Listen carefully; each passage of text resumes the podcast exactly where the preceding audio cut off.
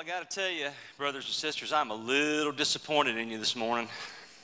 I thought this place would be blinding orange. Very few of you, very few of you. Praise God for the Alabama fans that still wear the A, amen.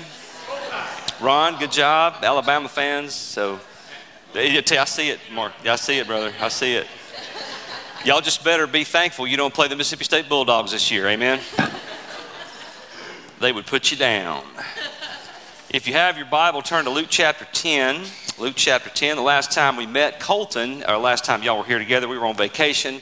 Colton led the way into Luke ten and the sending of the uh, seventy-two missionaries. Before that, uh, we had spent several Sundays in Luke nine, which is a major transition in the Gospel of Luke at verse fifty-one, where Luke tells us that when the days drew near for him to be taken up, meaning his crucifixion, burial, and ascension, that has set his face to go to Jerusalem.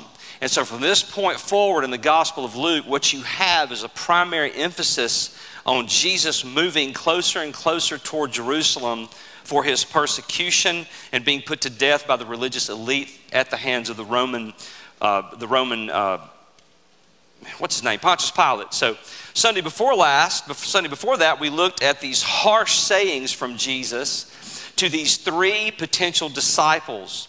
And Christ was making it very clear to them that following him is not the glamorous road that they think it is. Following Jesus, if you really follow him, I'll tell you, it's not a glamorous road this side of heaven, amen? It's just not. It, it's full of difficulty.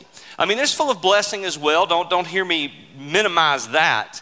But Jesus sets a very clear pattern for us in the New Testament, that if you follow him, it is a life of difficulty, it is a life of persecution, it is a life of hardship, period. And that is what he prepares his disciples for, what he prepares his apostles for. It is not the glamorous road that they think it is. Following Jesus as his disciples will be hard, hard, full of persecution, disappointment, and difficulty. And Jesus makes sure not to undersell this aspect of following him as we do in today's church. We try to make following Jesus as easy and as comfortable as possible. Would you agree with that? We just do. Now, now we're not doing that here, okay? We're not doing that at Parkway because we're trying to teach the truth of what the Bible says. And following Jesus is not easy. Being a disciple of Christ is hard. And that's what Jesus tells these that he is about to, to send out here, these seventy-two. So listen to what Jesus says in verse fifty-seven, then we'll read into the passage for today. As they were going along the road, someone said to him, "I will follow you wherever you go." And Jesus said to him, "Foxes have holes and birds of the air have nests, but the Son of Man has nowhere to lay his head." To another he said, "Follow me." But he said, "Lord, let me first go and bury my father." Jesus said to him, "Leave the dead to bury their own dead, but as for you, go and proclaim the kingdom of God." Yet another said, "I will follow you, Lord, but let me first say farewell to those at my home."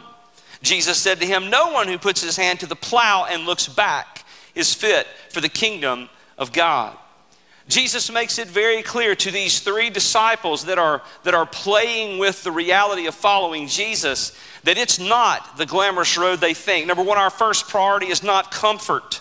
Our first priority is the living and not the dead, and our first priority is the future and not the past. Those are harsh words, harsh words from our Lord and Savior Jesus Christ. Then we see Jesus, this, today we see Jesus send out a larger group of missionaries to begin chapter ten. So chapter ten, get this, this is really interesting when you follow these patterns that Jesus has in the gospel. Chapter ten starts off in the same way as chapter nine did. In chapter nine, verses one through six, we see Jesus calling the twelve disciples together, the twelve apostles. And he called the twelve together and gave them power and authority over all demons and to cure diseases. And he sent them out to proclaim the kingdom of God and to heal. And he said to them, "Take nothing for your journey, no staff, nor bag, nor bread, nor money, and do not have two tunics. And whatever house you enter, stay there, and from there depart. And wherever they do not receive you, when you leave that town, shake the dust off your feet as a testimony against them." And they departed and went through the villages, preaching the gospel and healing everywhere. So now fast forward through the entire chapter nine. And now we land on chapter ten. When Jesus sends out this second wave of disciples out into the world to preach and to teach and to heal. Join me there. After this, the Lord appointed seventy-two others and sent them on ahead of him, two by two, into every town and place where he himself was about to go. And he said to them, the harvest is plentiful, but the laborers are what, church? Few. Therefore, pray earnestly to the Lord of the harvest to send out laborers into his harvest. Go your way. Behold, I am sending you out as lambs in the midst of wolves. Carry no money bag, no knapsack, no sandals, and greet no one on the road. Whatever house you enter, first say, peace be to this house. And if a son of peace is there, your peace will rest upon him. But if not, it will return to you. And remain in the same house, eating and drinking what they provide, for the laborer deserves his wages. Do not go from house to house. Whenever you enter a town and they receive you, eat what is set before you. Heal the sick in it and say to them, the kingdom of God has come near to you. But whenever you enter a town and they do not receive you, go into the streets and say, even the dust of your own town that clings to your feet, we wipe off against you. Nevertheless, know this, that the kingdom of God has come near. I tell you, it will be more bearable on that day for Sodom than for that town. Again, there is absolutely, positively no way I can make this feel-good preaching today. If I did, you would be right to drive me out of pastoral ministry because I would be a false teacher if I made this a feel-good message. This is not a feel-good message. This is preparing the, the seventy-two disciples to go out for what they will encounter as they go out to preach and teach the gospel of Jesus Christ. It is a difficult, hard road in which you must depend on God. It is not a life of comfort and ease. It is a life of difficulty and challenges.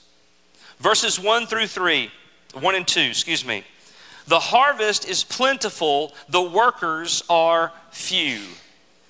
That is a, I hear that, and, and I, I can believe it, amen? Any of you that have been in ministry any amount of time at all know the truth that is in this scripture, in this in these two in these two verses right here. After this, the Lord appointed these seventy-two and sent them on ahead, two by two, into every town and place where himself was about to go. And he said to them, the harvest is plentiful, but the laborers are, laborers are few. Therefore, pray earnestly to the Lord of the harvest to send out laborers into his harvest. So here's the first question in this text. Why seventy-two? Did that question resonate in your mind? It did mine. Why seventy-two? Well, we can't be certain. We can't be certain. We don't exactly know exactly why, but we do, we do have some evidence from other passages in the Bible to suggest that Jesus is connecting the missionary journey to Genesis chapter ten, where you find the table of nations. And in Genesis chapter ten, what you see is seventy-two nations chronicled by Moses to have descended from Noah after the flood. Therefore, by sending seventy-two missionaries, Christ is symbolically sending a missionary to each nation on earth as descended from Noah. So Jesus is sending his disciples to how many nations? All nations, much like he willed the twelve at the end of the Gospel of Matthew. Some also believe there is a second uh, option of what Jesus is doing here. If you look in Numbers chapter eleven, you will see the, the, God's command to Moses to anoint seventy elders with the addition of Eldad and Medad with the power of the Spirit to share and extend the ministry of Moses. So somewhere in those two explanations is most likely the reason why Jesus chose seventy-two to send out at this specific time.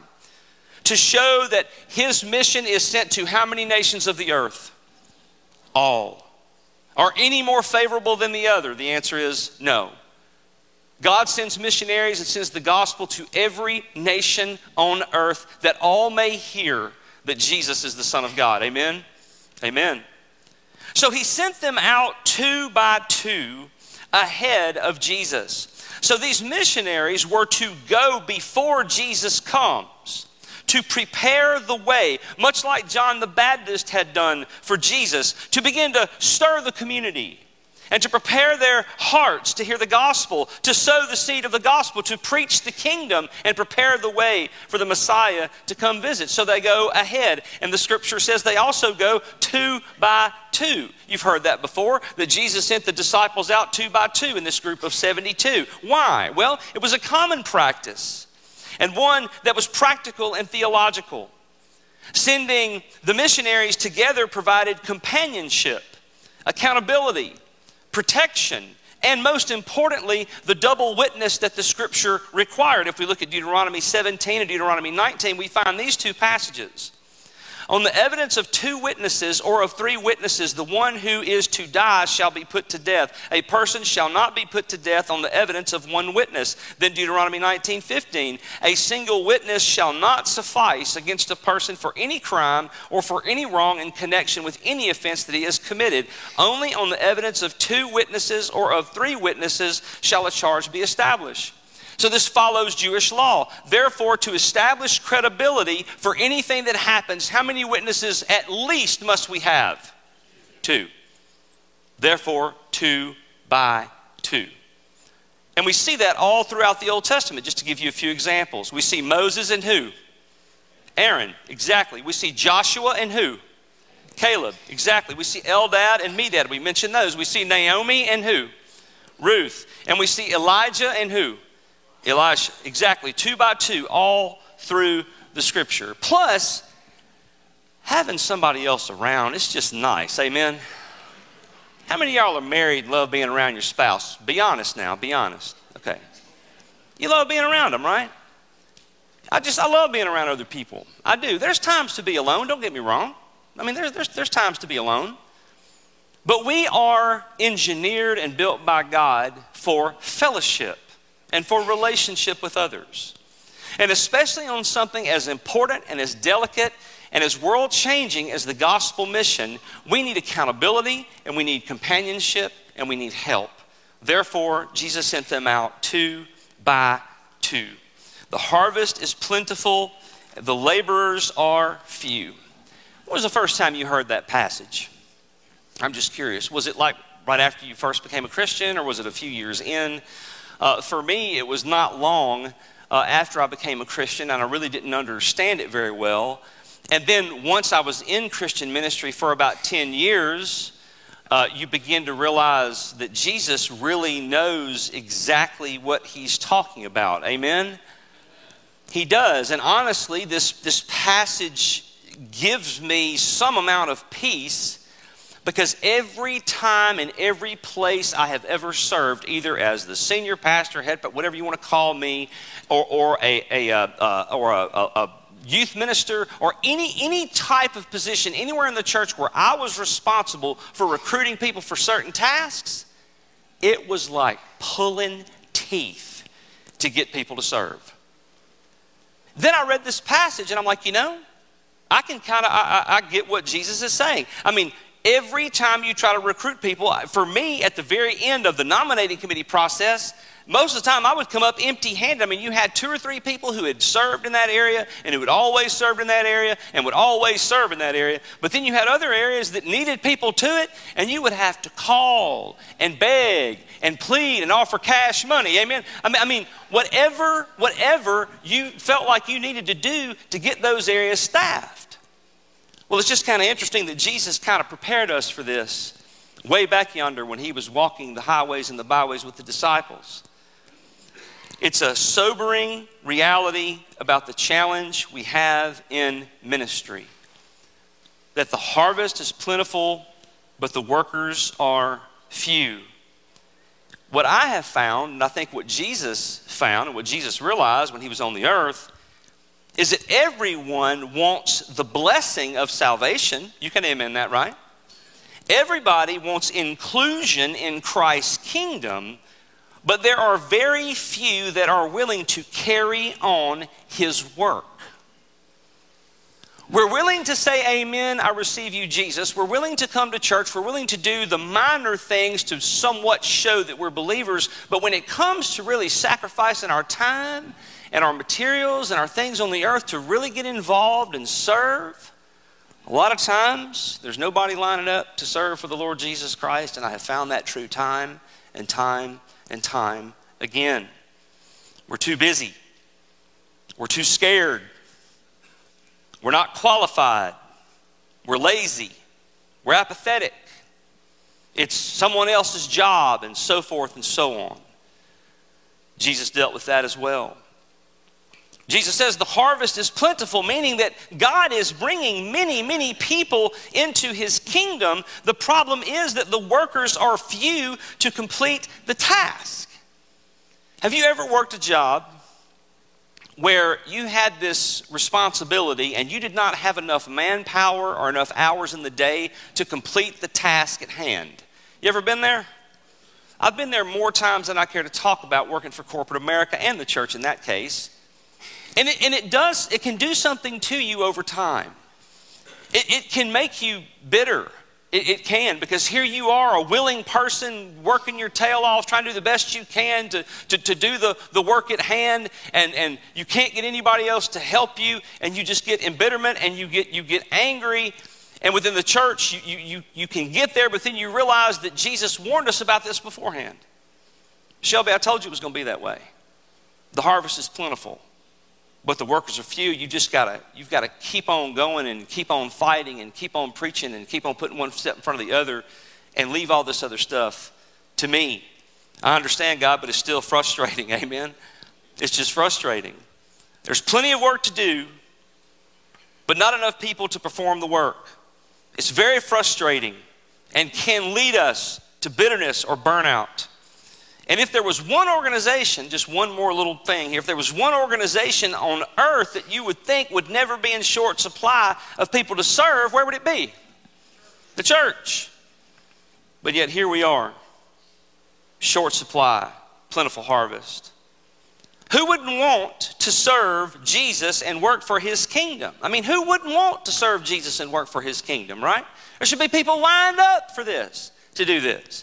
To serve Jesus, all the wonderful things he did in the Bible and all the blessings that we get from serving him, right? There should be people lined up for this.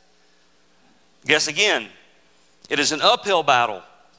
Being a Christian sounds glorious until some of Christ's tough sayings are realized, or one realizes just how hard following the narrow way is, and they want to hit the clutch. Y'all know what a clutch is, right?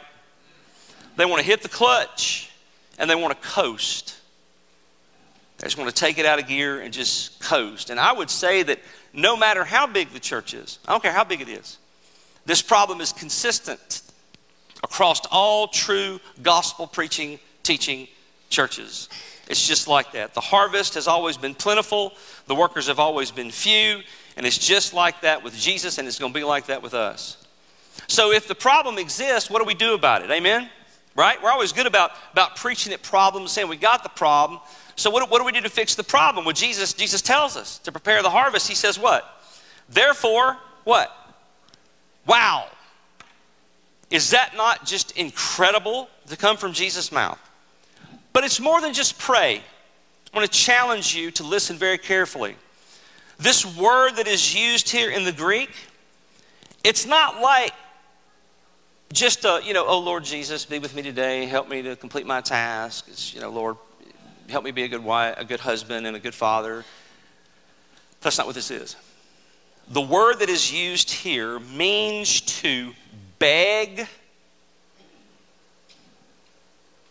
with urgency. To beg with urgency.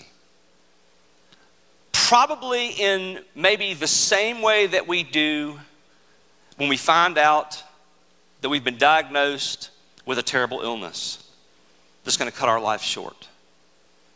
What do we do when that happens?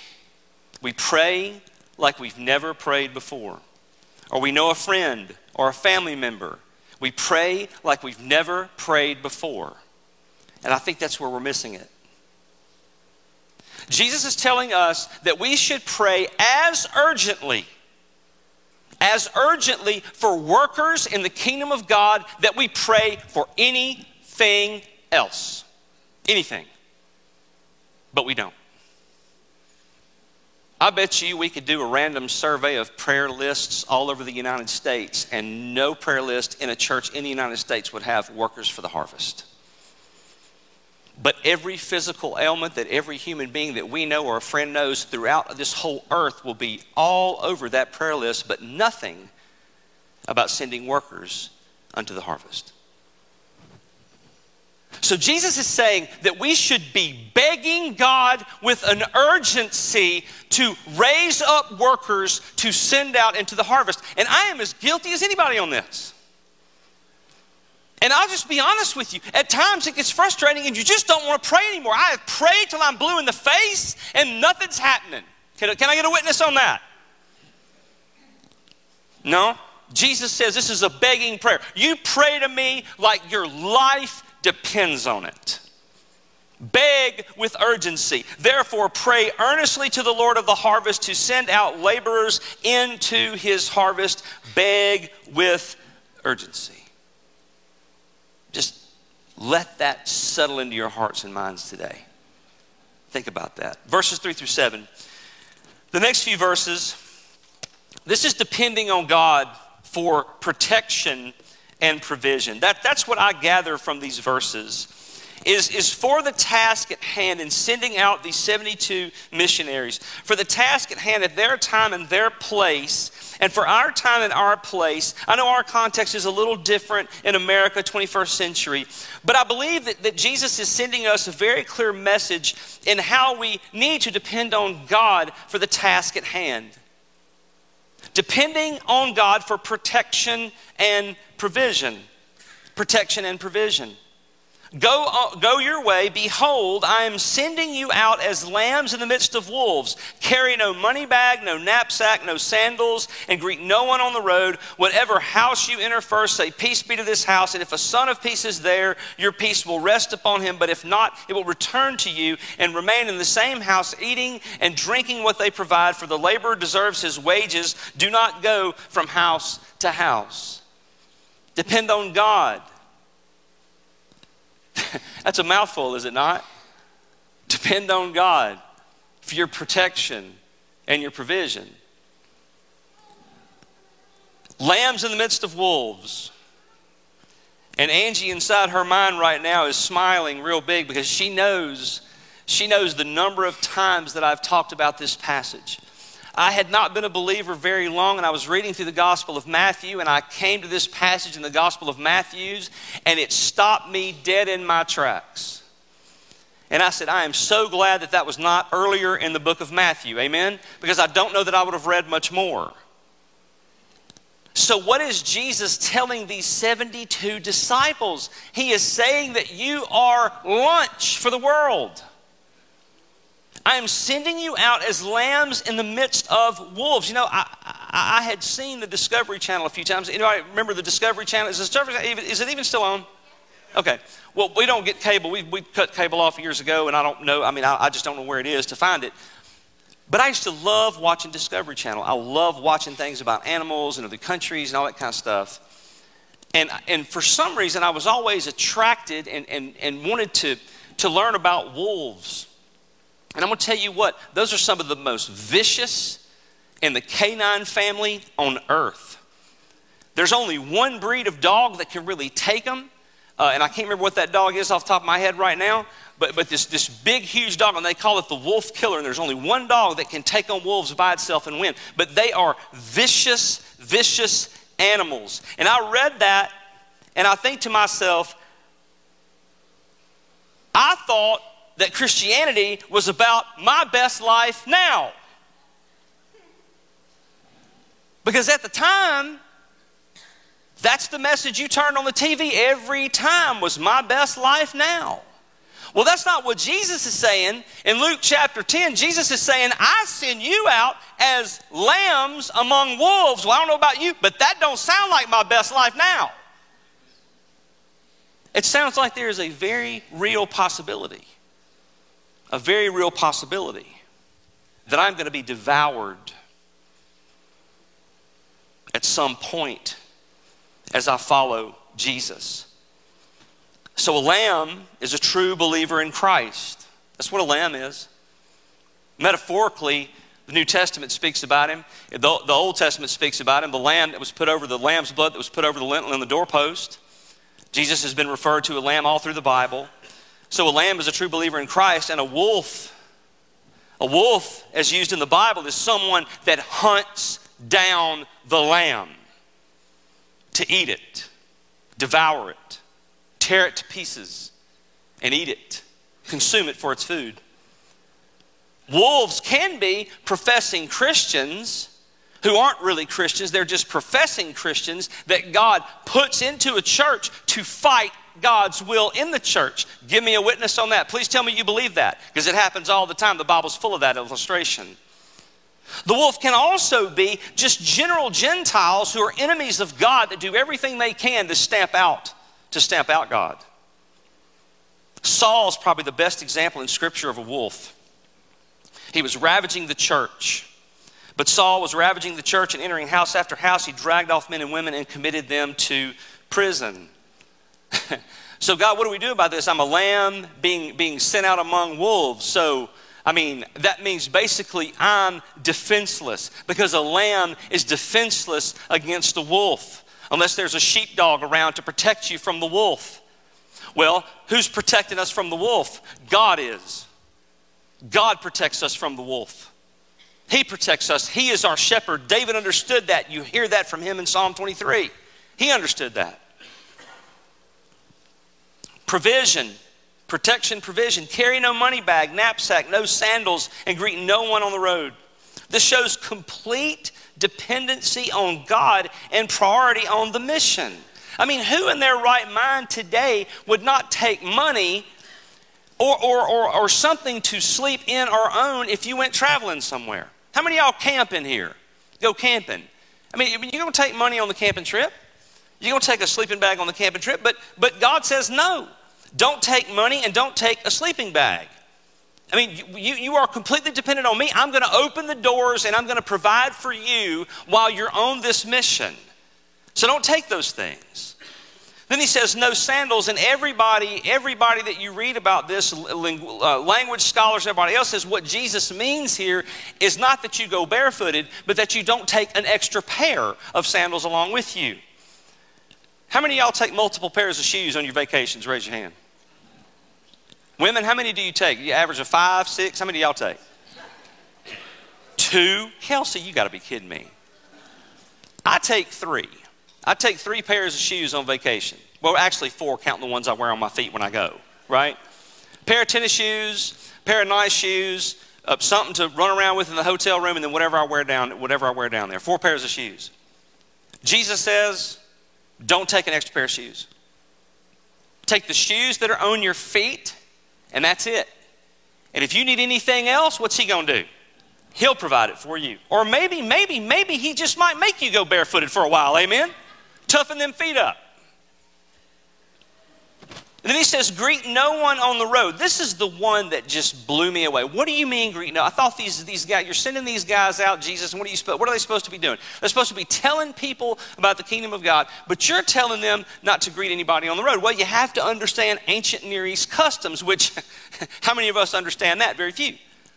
Well, in the ancient Near East customs, when you're following, when you're traveling and you meet somebody on the road, that can turn into a very lengthy process that can last hours and hours and hours. And because you're supposed to be courteous in the ancient Near East, you're not supposed to ignore them. You're supposed to accept their hospitality and take it. Now, when once they get to the town and they meet somebody and do that, that's fine. But while they're on the way, Jesus says, don't get involved in these greetings. You're on a mission for the kingdom of God, and you are going to a specific town that I'm sending you to, and do not, do not, do not change that until you get there. That's what he means by that. One of the things that I struggled with in reading this, I put this in my notes to not forget to, to say it, but this mission trip, does it sound like the most comfortable thing that you could go on? Right. Well, you know, being in ministry as long as I have, I've been on a few mission trips. And I can tell you right now, We had the nicest accommodations. We had armed guards. I mean, th- there was there was very little risk in where we went, how we lived, and what we did. The places that I've been. That is not what you see in the Bible. What you see in the Bible is you see Jesus sending out seventy-two missionaries into harm's way. Two by two, just the two of them, with very little provision.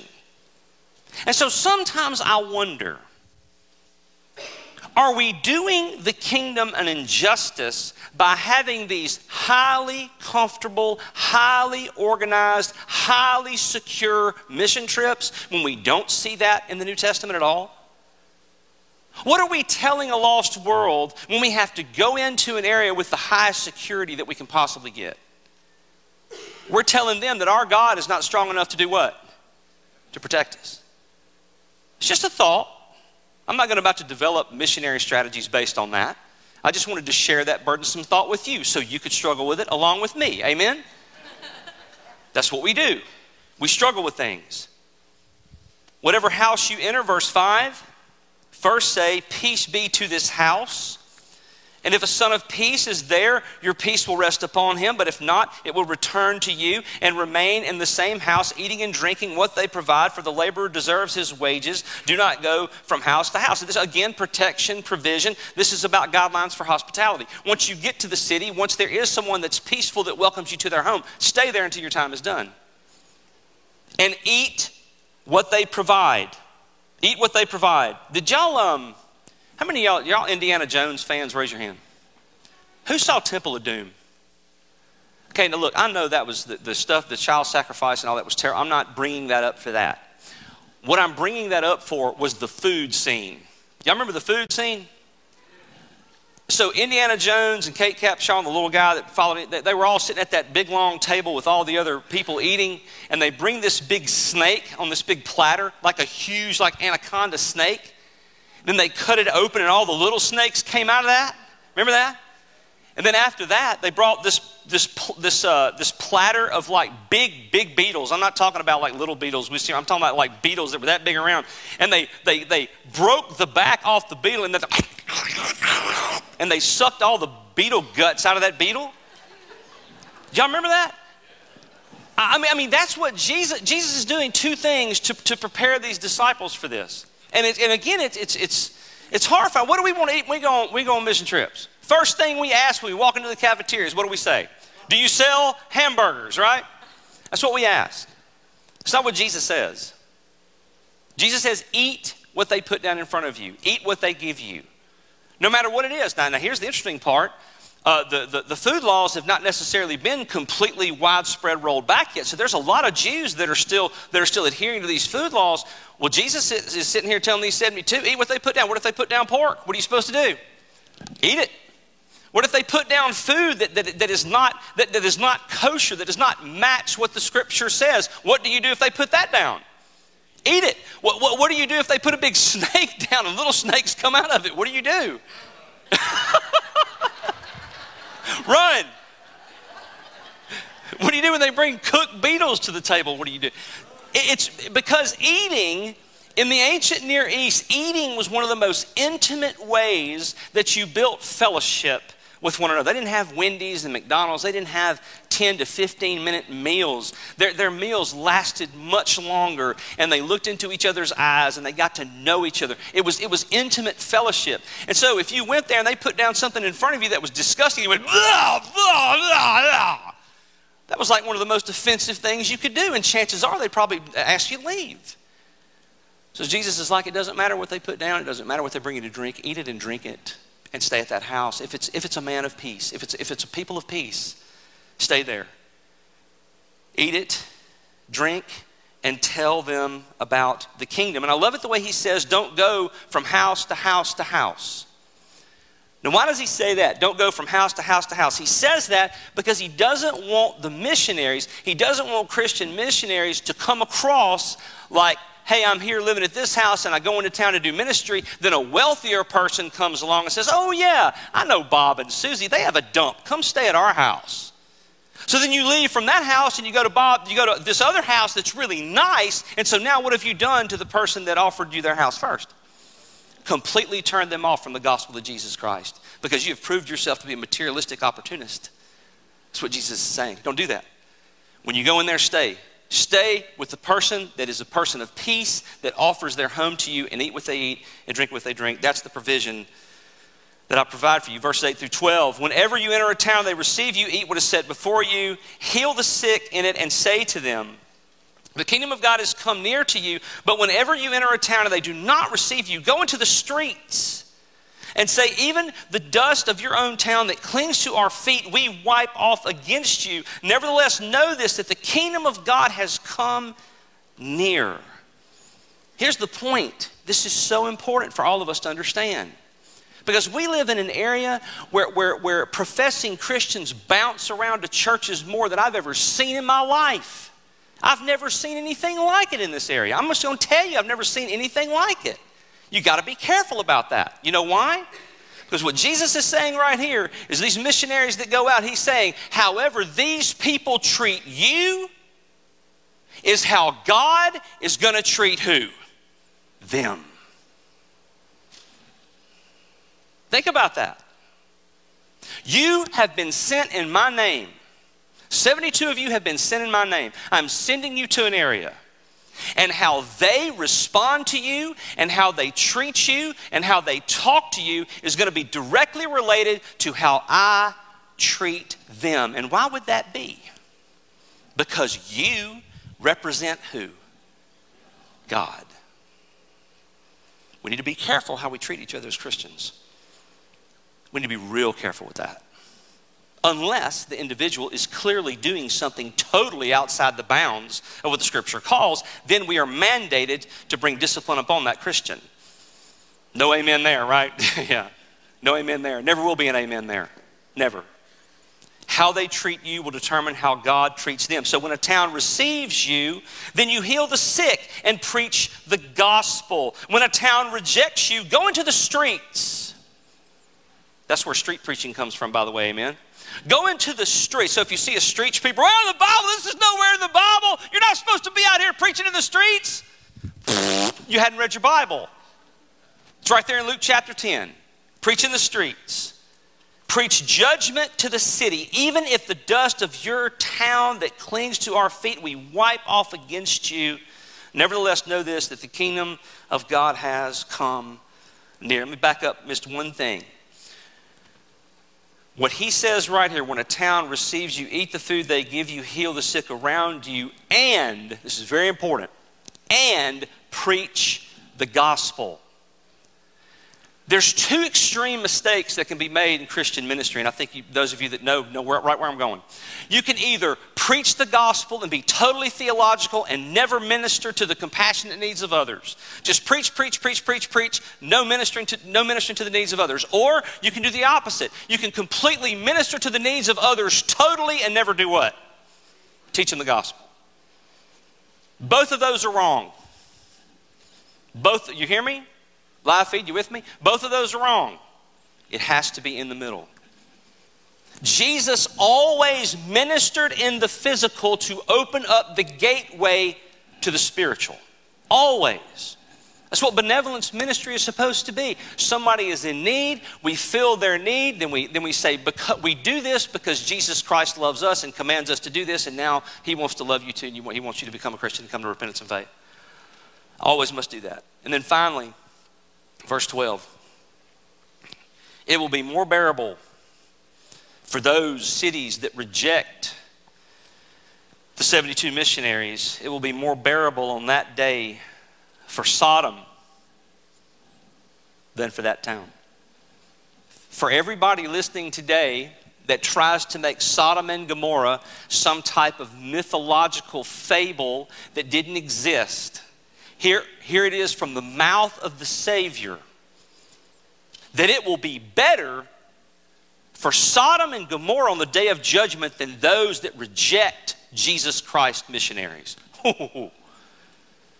Well, you know what happened to Sodom and Gomorrah. Genesis nineteen, twenty-three and twenty-five. The sun had risen on the earth when Lot came to Zoar. Then the Lord rained on Sodom and Gomorrah sulfur and fire from the Lord out of heaven. And he overthrew those cities and all the valley and all the inhabitants of the cities and what grew on the ground. That's how serious this is, folks. That's how serious this is. This is not, this is not a game. This is not playtime. Do we do understand that, right? This is not playtime. This is not a place for you to come just enjoy yourself and have fun. It can be that. It can be that, but that's not what the purpose of, of the Church of Jesus Christ is.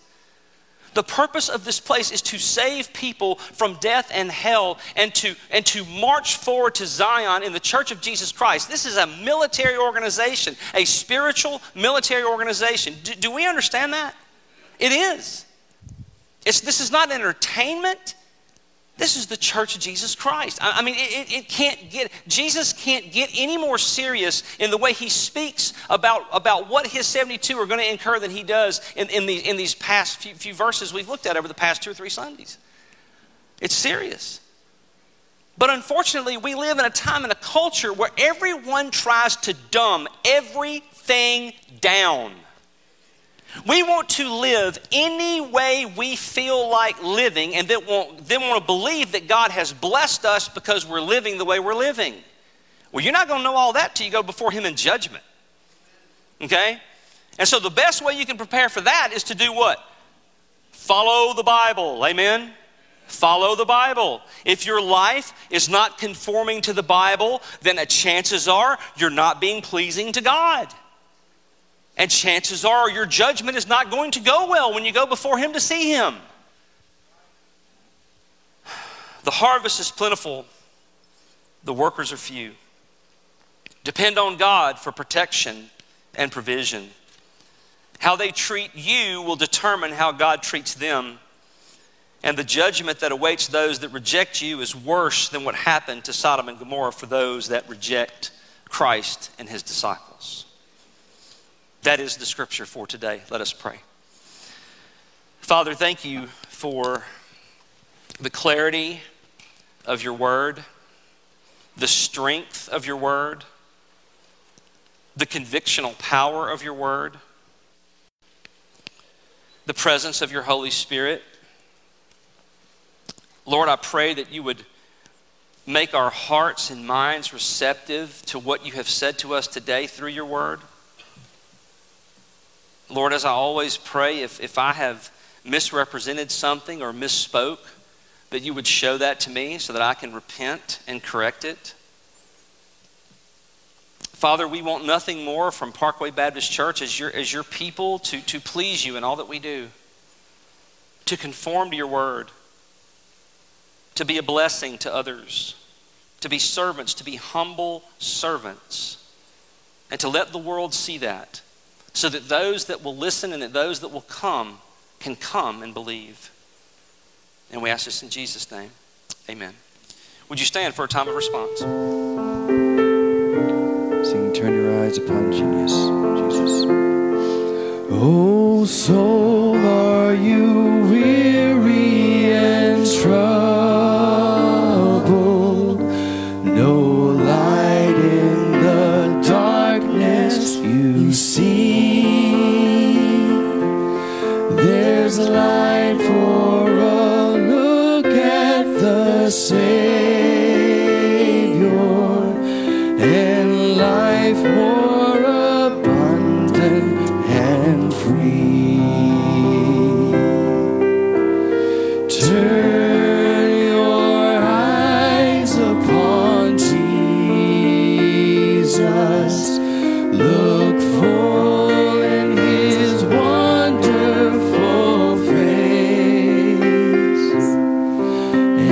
things of earth will grow strange.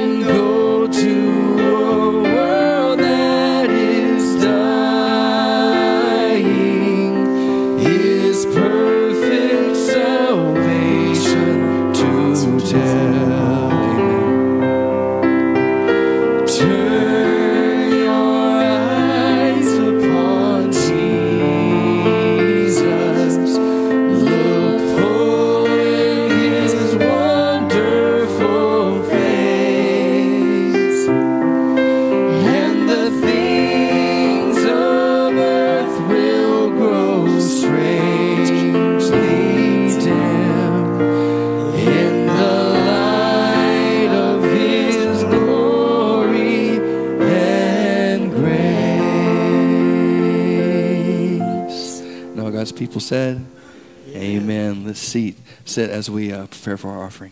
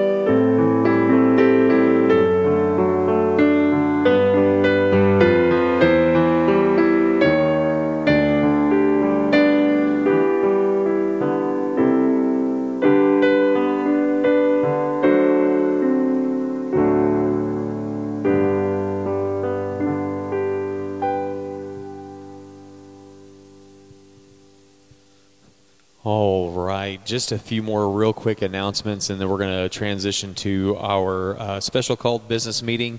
Um, and I was told to remind you guys, if you do have kiddos uh, in the nursery, um, down the hallway, if you would go get them real quick before we do get to our special called business meeting. Uh, but real quickly, we have a baby shower on the twenty-third coming up. That's at five. Uh, I'm sorry, three to five p.m. and that's for the Studdards. Really excited for them and just all the babies that just keep coming in this church. Amen. We'll just keep on growing this church. Praise God. Uh, also, we have our senior adult luncheon coming up.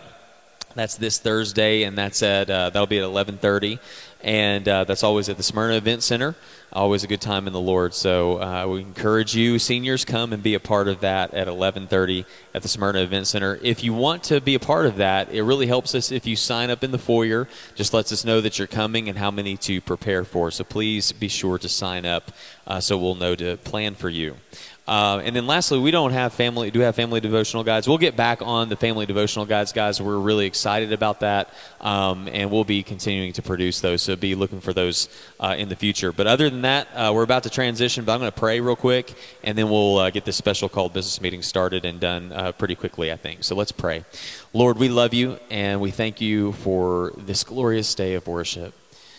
God, where we've gotten to come into your house, sing your praises, hear from your word. And Lord, I pray that everyone, uh, along with myself, have been encouraged today.